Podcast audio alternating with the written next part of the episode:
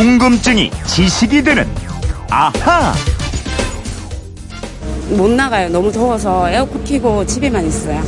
그럼 정말 필요할 때 이렇게 나와서 시장을 봐서 가고 너무 덥다 보니 네, 너무 더워서 밖에 못 나간다. 에어컨 켜고 집에만 있다. 이런 시민의 목소리 들어보셨는데요. 휴대폰 뒷번호 1314 쓰시는 청취자가 이런 궁금증 보내주셨습니다. 방금 청와대 국민청원 사이트에서 7, 8월에는 한시적으로 전기료 누진제를 폐지해달라는 청원에 서명을 하고 왔습니다. 누진제가 적용되는 전기요금이 무서워서 에어컨이 그림의 떡이 될 때가 많습니다. 이 전기료 누진제는 도대체 왜, 언제부터 시작됐나요? 이런 내용인데요. 전기요금 고지서가 무서워서 에어컨을 마음껏 틀지 못한 채로 더위와 싸우는 분들 많이 계시죠?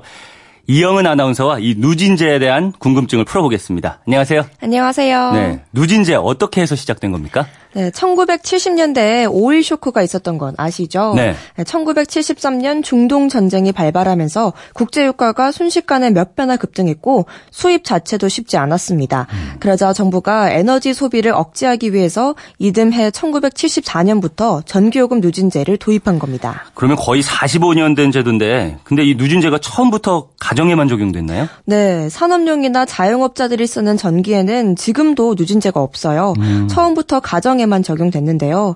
근데 가정에서 쓰는 전기 사용량은 현재 비중이 13%밖에 안 됩니다. 네. 그래서 가정에만 부과되는 누진제를 바꿔야 한다는 지적이 그동안에도 많이 제기됐습니다. 그랬죠. 그래서 정부가 나서서 누진제를 좀 바꾸지 않았나요? 네, 2년 전 여름에 올해만큼은 아니지만 그때도 무척 더운 여름이었습니다. 네. 가정마다 에어컨을 켜거나 선풍기를 있는 대로 돌리지 않으면 견딜 수가 없었는데요.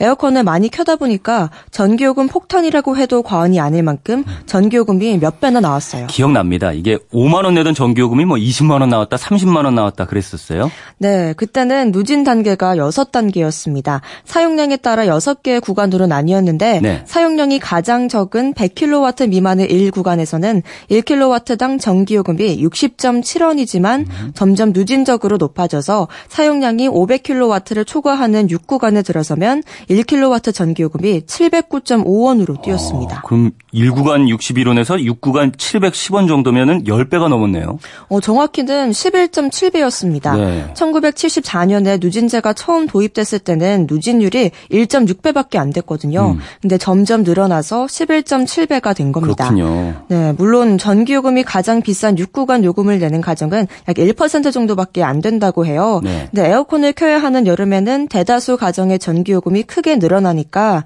누진제에 대한 불만이 폭발할 수밖에 없었던 겁니다. 그렇죠. 우리나라처럼 그럼 다른 나라들도 누진제를 하나요? 네, 많이들 합니다. 미국, 일본, 대만 다 해요. 근데 누진율, 즉 누진제 최저 구간과 최고 구간의 요금 차이인 이 누진율이 우리보다 훨씬 낮습니다. 약 1.1배에서 4배 사이입니다. 그래서 정부가 누진제를 완화했는데 구체적으로 어떻게 바뀌었나요?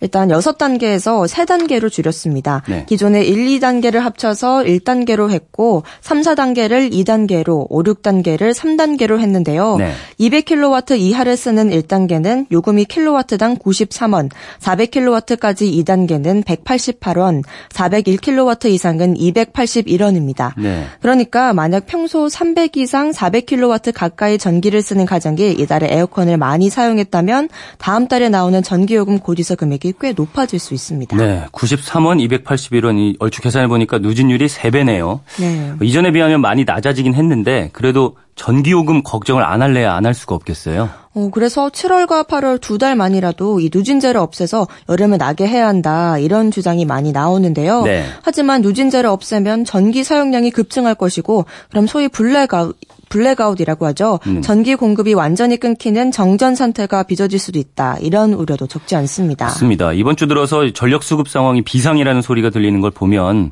블랙아웃이 결코 과장된 이야기만은 아닌 것 같아서 걱정인데요.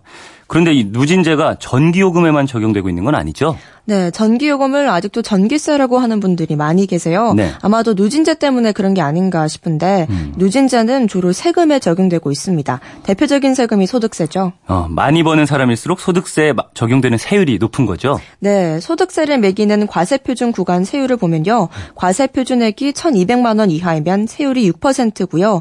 1,200만 원 초과 4,600만 원 이하는 15%, 음. 4,600만 원 초과 8,800만 원 이하는 24%입니다. 이게 세율이 거의 두 배씩 두 배 이상씩 높아지기도 하네요. 네, 그렇습니다. 그리고 8,800만 원 초과 1억 5천만 원 이하 세율이 35%로 뛰는데요. 네. 그 이후부터는 세율 증가폭이 확 줄어듭니다.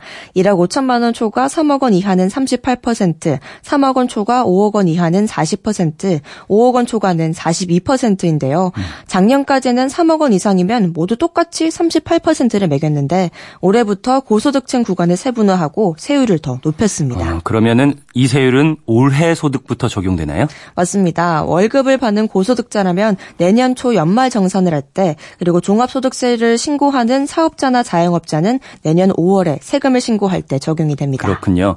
그러면 소득세에만 누진제가 적용, 적용되고 있어요? 어, 아니요. 법인세, 상속세, 증여세, 종합부동산세 모두 누진제가 적용됩니다. 네. 예를 들면 법인 회사가 버는 소득에 대해 물리는 세금이 법인세잖아요. 이 법인세는 과표가 2억 원 미만인 기업에 대해서는 세율이 10%고 2억에서 200억 원까지는 20%, 음. 200억에서 3천억 원까지는 22%를 물립니다. 네. 그리고 돈을 더 잘 버는 3천억 원 초과 기업에 대한 세율은 올해부터 25%로 높아졌습니다. 네, 그러면 소득세나 법인세 모두 소득이 높은 사람에 대한 누진제가 강화됐다. 이렇게 이해하면 되겠네요. 네, 그렇습니다. 그동안에는 돈을 잘 버는 기업이나 고소득자에게 세금을 많이 물리지 않아야 이들이 투자도 하고 소비를 많이 해서 경제가 좋아 진다고 봤거든요. 네. 이걸 소위 낙수 효과라고 합니다. 비가 내리면 지붕이 지붕 처마에서 낙수물이 떨어져서 마당이 젖는 것처럼 경제도 비슷한 효과가 나타난다는 뜻입니다. 네, 그런데 아무리 기다려도 이 낙수 효과가 잘 나타나지 않았다 이런 평가도 많잖아요. 그런 평가들이 많았죠. 그래서 지금의 문재인 정부에 들어서는 반대로 고소득자에 대한 세금을 오히려 많이 물리고 그 세금을 정부가 나눠주는 쪽으로 정책 방향을 바꿔가고 있습니다. 그렇군요. 어, 오늘 전기요금과 세금에 적용되는 누진제에 대한 궁금증을 풀어드렸는데 질문하신 1314님 답답함이 좀 풀리셨는지 모르겠습니다. 저희가 준비한 선물 보내드리겠고요. 이영은 아나운서 이분처럼 궁금한 게 있는 분들 어떻게 하면 되는지 알려주세요. 어, 그건 이렇습니다. 인터넷 게시판이나 MBC 미니 아니면 휴대폰 문자 샵 8001번으로 보내주시면 됩니다. 문자 보내실 때는 미니는 공짜지만 휴대폰은 짧은 건 50원, 긴 건 100원의 이용료가 있습니다. 네, 지금까지 궁금증이 지식이 되는 아하 이영은 아나운서였습니다. 감사합니다. 감사합니다.